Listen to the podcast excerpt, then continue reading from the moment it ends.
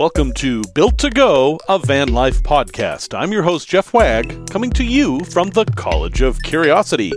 This time in episode 38, we're going to talk about obscure van tips. That is, tips that kind of don't fit anywhere else. We're also going to talk about a sleeping option that you may not have considered hammocks. We'll have a tale from the road involving a burning highway and we're going to do a product review of a very special drill bit that can save your butt.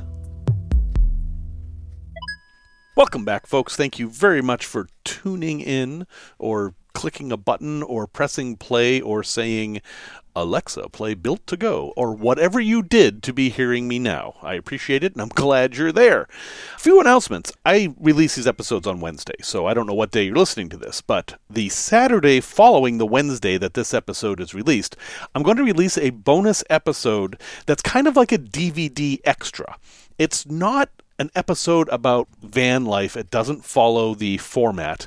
What it is is the long promised interview with Simon Wagg about the music of the podcast. And the music will be played in its entirety, and we will talk with Simon about how he did the music and what inspired him and all that kind of stuff. So if that sounds like something you're interested in, look for an extra episode on Saturday. But if you're not interested in the music at all, that's totally fine. Just skip that one you're not missing anything. I'm going to release an episode every Wednesday, and it's not taking away from one. So that'll be coming this Saturday. Also, I'm planning a trip, and I need your help. Uh, I'm going to do a special kind of a trip. This one is going to be a trip where I get in my van and drive, and you, you, you tell me where to go. I'm going to let you and all the other folks in all the social media lands tell me where to go. It's kind of like a choose your own adventure novel, except there's no novel and you're going to be choosing my adventure. But I will share that adventure with you. I will post some live video streams as it's appropriate, pictures, and maybe this will turn into a YouTube project that who knows could end up turning into a built to go YouTube channel anything's possible. So, the way it'll work is I'm going to release polls on all the social media platforms, which for me, being an old guy, is Facebook, Twitter, and Instagram. Those are the three that I am actually on. And I will have links to all those social medias in this week's show notes. If you're not linked up with me, you're, you're certainly welcome to be. And then, uh, based on the poll results, I will go to where it says. So we'll start off with some big things. Like I need a place to start, right? So maybe it'll be four different cities, or four different states, or four different sets of coordinates. I don't know, something like that.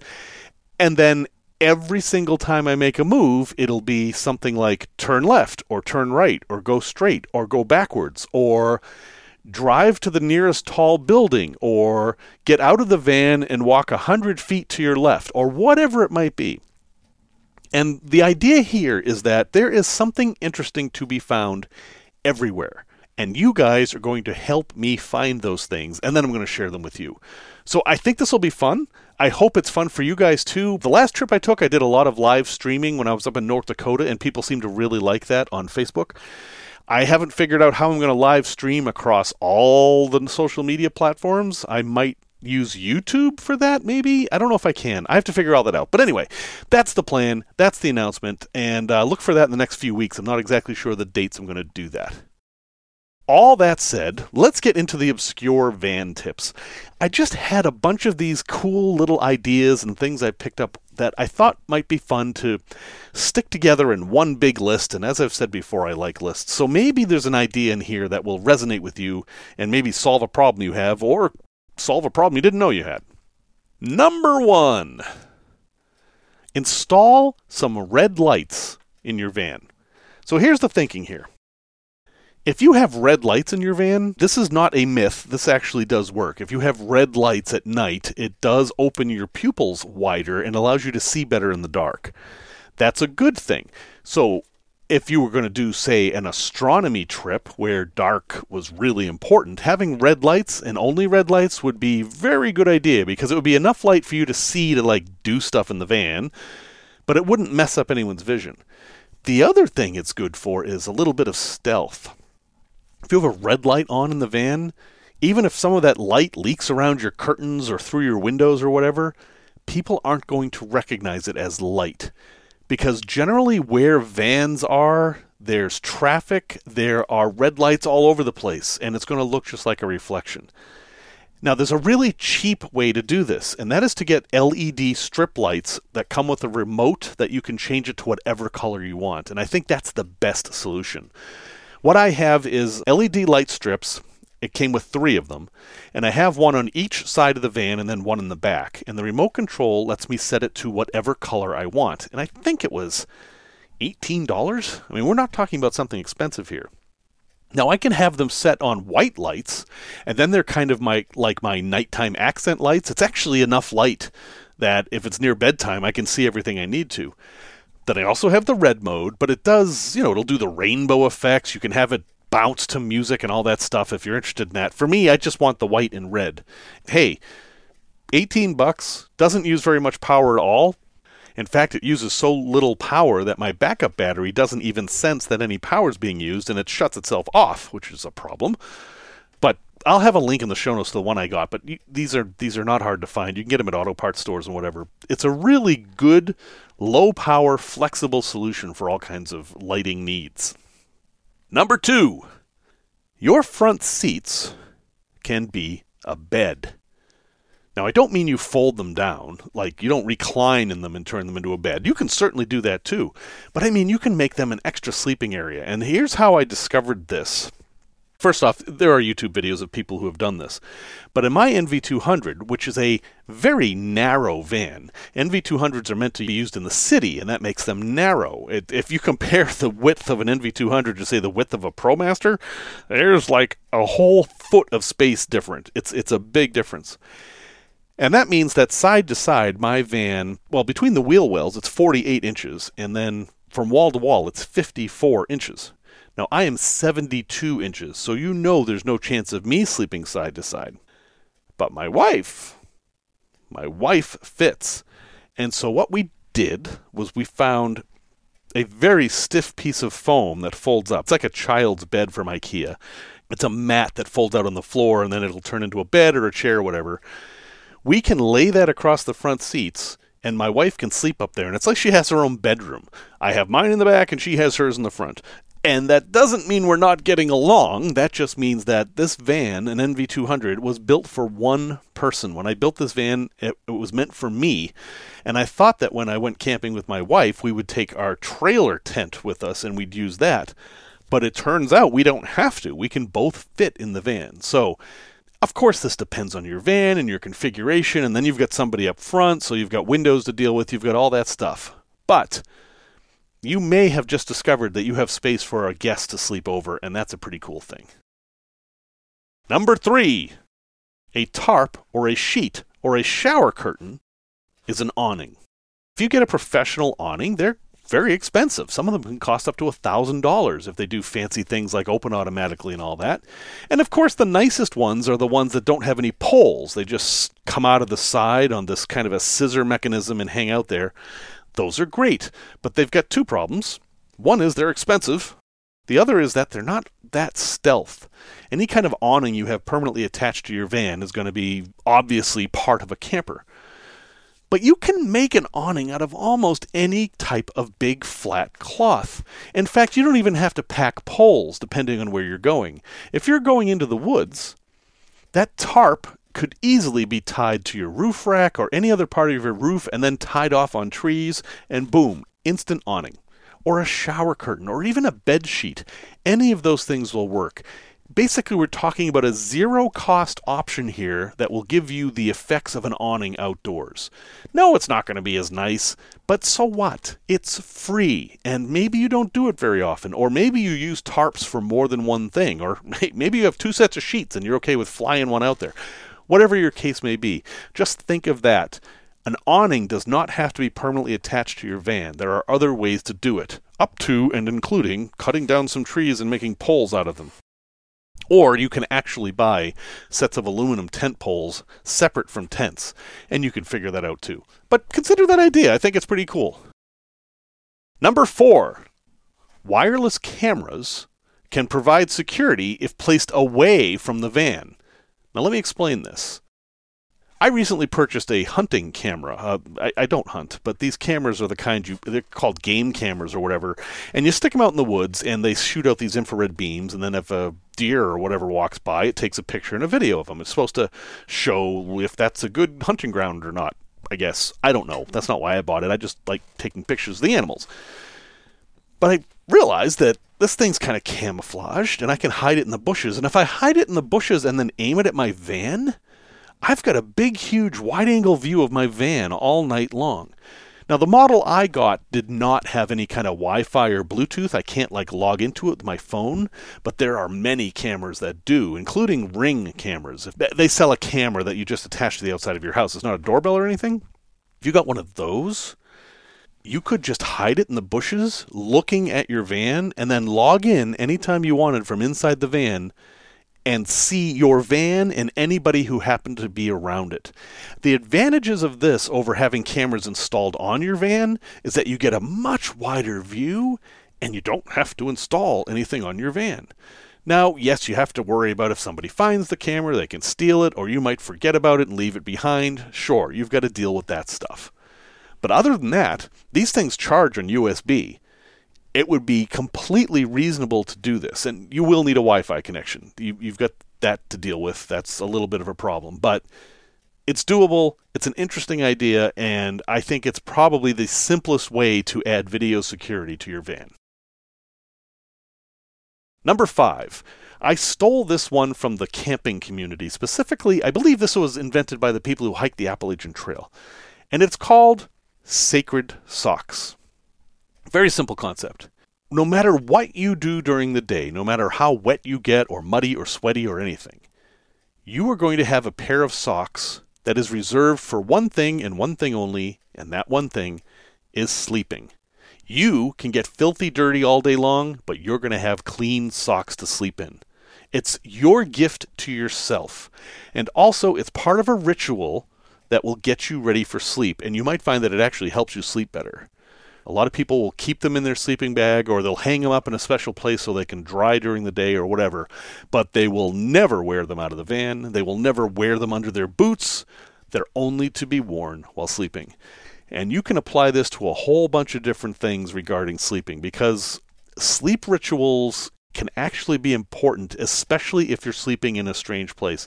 A lot of first time van people will find that it takes a while to get used to sleeping in the van.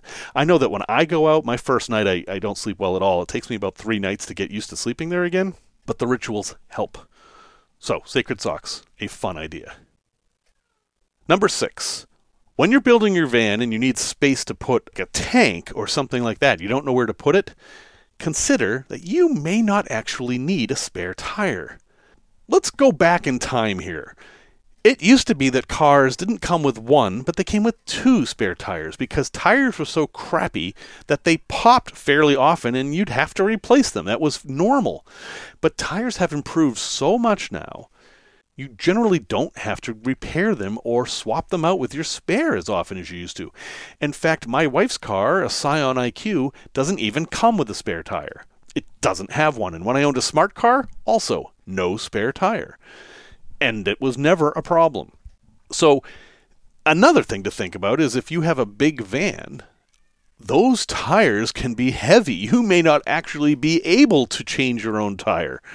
So, it's more important to have a tire repair kit, which I've talked about a lot. You want a tire repair kit and an air compressor, something to pump up the tires, if you do not have a spare tire.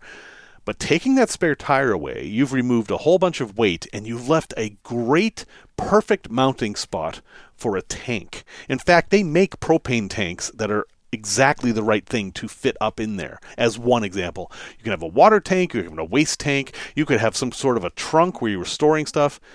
It's just something to consider. I don't think spare tires are as important as they used to be. If you're going to go off road, I highly recommend you don't do this. But if you're going to stay on interstates most of the time or where you can call AAA and get help, you probably don't need to have a spare tire. Okay, number seven. Here's a concept that you may not have heard of, but you really need to hear of it. It's called the Little Free Library. Now, what these are are boxes that people set up that are filled with books and you're invited to take a book and you own it. It's as simple as that. They're all over the country. In fact, I have one in my yard. And there's all kinds of books in there books for kids, books for adults, everything you can imagine. You never know what you're going to find in one of these boxes. And there's thousands of them. They are everywhere. So if you're looking for something to read while you're on the road and exploring, why not stop by a little free library? Maybe donate any books you have that you're done with, and then pick up a new book. And you can find these at littlefreelibrary.org. I'll have a link in the show notes, but they have a big map and you can search where you are and find them. And I know in my neighborhood of Chicago, there are three within walking distance, so they're very common, and sometimes you find really cool stuff. Also, the designs of the little free libraries can be very cute, so it's just a fun little thing to do whenever you go to a town. Check out the libraries and see what you see. Number eight, an extension cord can be all you need for shore power. Now, when people are building out vans, if you watch on YouTube, the really nice professional builds, they will typically install a way to have shore power, which is just a way to plug in and use your household current inside your van, usually at campgrounds or maybe in your driveway or whatever. And oftentimes they'll install this little box with a door that opens and this big plug, and you plug it in there, and then the stuff is powered in the van. And sometimes there's a battery charger and there's USB chargers and all that stuff. It's great. These are wonderful, but they're expensive and they require space, and you have to know what you're doing because if you do this wrong, well, yeah, you can kind of die and set your van on fire and stuff like that, which isn't so great. But here's another option, and it's what I do. I just bring an extension cord with me. I have a flat three prong extension cord, fairly heavy duty, and when I need shore power or when I am at a campground, which is very rarely, but I want to actually plug stuff in, I just run the extension cord out of the van and plug it into the pole. And then the extension cord comes in through the sliding door, which I carefully close. The cord is embedded in the rubber molding, it's not harmed in any way and it's fine. I have a power strip in there. I plug that into the extension cord, and then my little 4 amp battery charger works. And I have a fan that I can use that won't use the batteries. And it's very simple. You don't actually have to go to all the work of installing an outlet for shore power. An extension cord works just fine. Number nine, don't level your van, level your bed. So, one of the problems with stealth parking in cities is that streets aren't flat streets are swaled so that water, when it hits the streets, will roll to the sides and go down the drains. But that means when you park your van on a lot of streets, your van kind of tilts towards the curb and it can be uncomfortable trying to sleep like that. And a lot of people have talked about, you know, driving up on blocks or getting leveling systems and all that, but here's my idea. Just level your bed. Whatever you use for a bed in your van, make sure that you can level it from side to side.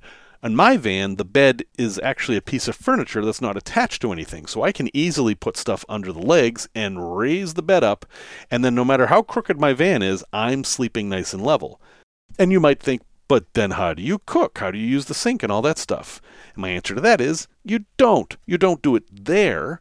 This is for your sleeping spot, and you want to get the heck out of your sleeping spot as soon as you can and then go cook and do all that stuff somewhere else. So, very simple, really inexpensive way to get a good night's sleep on uneven ground.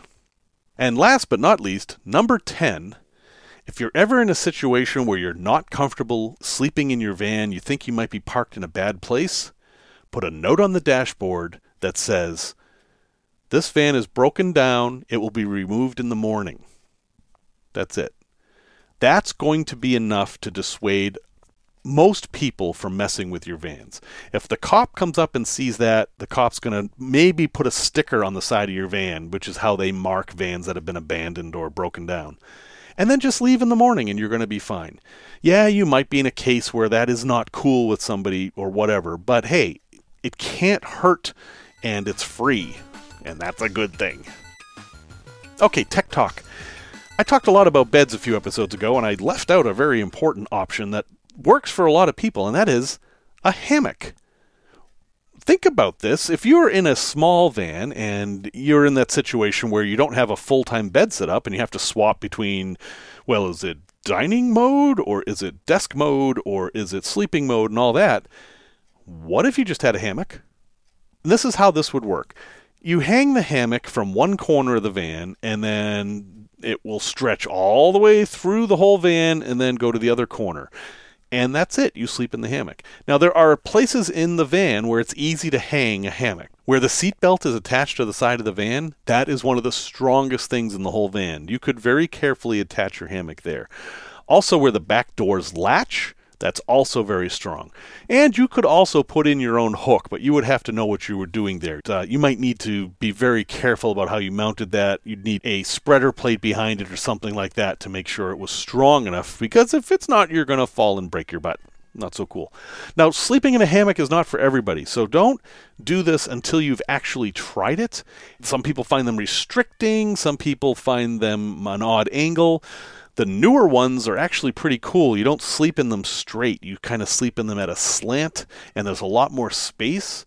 But hey, it's just another option, and they're so small that it wouldn't be a bad idea to bring a hammock with you anyway, just to hang out on outside, or maybe to sleep on outside on some really nice night. So, hammocks, an option, consider it. Tales from the road. Okay, it's back. We're having a Tales from the Road this time. All right. This Tale from the Road took place in 2008. I believe it was uh, about September, so, you know, nearly 12 years ago now. I was with a friend, and we were going to a conference in at uh, Penn State. Actually, it was at Penn State. Now that I remember. And coming back, I looked at the map and I realized that we were going to go near Centralia. Now, Centralia, Pennsylvania is a fairly famous place, and if you've ever played the video games or seen the movie Silent Hill, you will be interested to know that that is based on a real place, Centralia, Pennsylvania, which, as the name might suggest, is in the middle of Pennsylvania. Well, way back in the 50s, they were burning trash in a dump, which is what they did in the 50s, just to kind of reduce the size of the stuff in the dump and there was a coal seam that was exposed in the dump, and that coal seam caught fire. And that fire went underground. And, eh, people didn't pay much attention to it. I mean, there's coal everywhere. It's not like they were worried about the coal, and, you know, it's in the dump, so who cares? Well, years go by, a lot of years, and strange stuff starts happening in the town. For example, a kid was playing in the backyard with his cousin, and then poof, he's gone because he fell through a hole about 20 feet deep and smoke started coming out of the hole. He was rescued. But then people started noticing that their basement floors were hot. And then the ground started cracking and doing odd things. And over years, people realized that that coal fire was under the town. And it basically the entire town was on fire underground. They knew things were serious when the highway that went through the town actually buckled and cracked, and smoke and steam started coming out of it. And it smells like sulfur. The reason I know it smells like sulfur is because I went there. now, at the time, I had a Land Rover and I was feeling kind of cocky. So we drove the Land Rover down the burning highway. Now, it had been blocked off on either end with these dirt berms, but I had a Land Rover. There's no dirt berm that's going to stop my Land Rover, so yes. Nothing happened. It was fine. And when we say burning highway, the image you have in your mind of like a highway with flames coming out of it wasn't actually how it was when we were there. There were cracks in the highway and there was smoke coming out, but it was fine. It was also incredibly stupid because if you remember that kid that fell in that hole in the backyard, he thought the backyard was just the backyard. He didn't know there was a big hole under it. And while we didn't fall in, there's no reason why. We just were lucky. Centralia, the town, has been completely moved out. I don't know if there are any residents there. There were a couple of holdouts, but basically, this whole town of about 10,000 people was evacuated. Um, the state bought them out, and everyone's property was lost. And I just heard recently that they're going to finally get rid of the highway. They're going to bulldoze it so that it doesn't attract people doing stupid things like me. But if you ever want to have the Centralia experience, you can always throw on a copy of Silent Hill because burning cities are a thing. And yes, the coal fire is still burning. Okay, a product review. There's a little thing I picked up that was super handy in my build, and I, I think it might be for you too, and it's called a stepped drill bit. Stepped. So you know what a drill bit is. and there's maybe a few different kinds you would use in your van. You've got the normal kind of drill bit that just is a it's a bit, it's a drill bit. I don't know. It looks like a drill bit and it goes through wood and metal or whatever. And then you've got a hole saw, which is kind of shaped like a serrated cup, maybe a serrated shot glass, and that goes on the end of your drill and it, it makes holes. This is something different. This thing looks like a Devo hat, which is officially known as an energy dome. Imagine a little tiny Devo hat with a slice in it, and it's really sharp. And what this drill bit does is it makes holes of different sizes. So if you push it in a little bit, you'll get a hole of, say, half an inch. And then push it in a bit more, you'll get a three quarter inch hole. And then a bit more, and you get a one inch hole, and so on. It's great for sheet metal. If you are making a hole and it's a little too small, this thing will make it a little bigger and it's very easy to control. Unlike trying to make a hole wider with a too small drill bit, that, that doesn't work very well. I'll have a link in the show notes if you're not quite grasping what I'm talking about. But these stepped drill bits, a, a cheap one is about 10 bucks, but boy, there are definitely times it's come in handy and if you don't need a precise hole, this can be the same drill bit you use for all kinds of things. It's especially good for plastic, like if you need to make a hole to put a switch in. I find this thing works really, really well. It's not for very precise holes. It's for when you just need a hole and you don't really care all that much about the size of the hole. So, stepped drill bit, I will have a link in the show notes. Here's a place to visit that you may not believe me when I tell you what it is, but I promise you it's real and I've been there myself. There is a pyramid in the United States that is a thousand years old, and it's the largest pyramid in the it's the largest pyramid in the western hemisphere north of Mexico. It's huge. And it's basically in St. Louis. It's very near St. Louis. It's technically in Illinois. It's called Cahokia, and it's in the Cahokia Mounds State Historic Site. People lived there from about 1050 to 1350, and it's directly across from the Mississippi River. And if, if you're standing on it, you can actually see St. Louis from the top. It's an amazing place. More people lived here than lived in London during the same time. This was a major hub for the people that lived in North America. And I can't tell you what to call them because we don't know what they were called. They predate any Indian tribe or Native American tribe or First Peoples tribe or whatever word you choose. They predate any of them. They're called by archaeologists the pre Mississippian culture because they even predate the Mississippian culture, who we also don't have a name for. The idea is that these were mounds built to kind of deal with flooding because the Mississippi River flooded all the time back then, and these villages would lose everything. But there was a reason to be near the river, not only because the river could be used for travel and for fishing and things like that, but because those floods brought in such rich sediment that it was a great area for farming. So they've done all kinds of archaeology here. They found graves and game pieces and actually whole games, all kinds of things and there's a little museum that shows the artifacts and they've even got a whole other section that's called Woodhenge, which is basically what it sounds like. It was Stonehenge but made out of wood. Anyway, I don't want to tell you too much about it. If you're not intrigued by the idea of this massive pyramid in the Midwest, then I'm not going to interest you with any of the other details. But if you're ever driving around the St. Louis area on uh, Interstate 55 is, is typically the road you would use there, Cahokia Mound State Historic Site is well worth a visit. And you can hike to the top of the tallest mound and learn the history, and you will learn why St. Louis used to be called Mound City. Well, folks, thank you very much for listening to episode 38. I really appreciate it. Music, as always, was by Simon Wagg, and a little bit of a reminder there is that episode interviewing Simon Wagg about his music that will be available immediately after this episode in the feed. And also keep an eye out for links about the upcoming trip that I'm going to take that you're going to help me with. I think that'll be a lot of fun. And remember, if you can't sleep at night, it's because you're awake in someone else's dream. Japanese legend.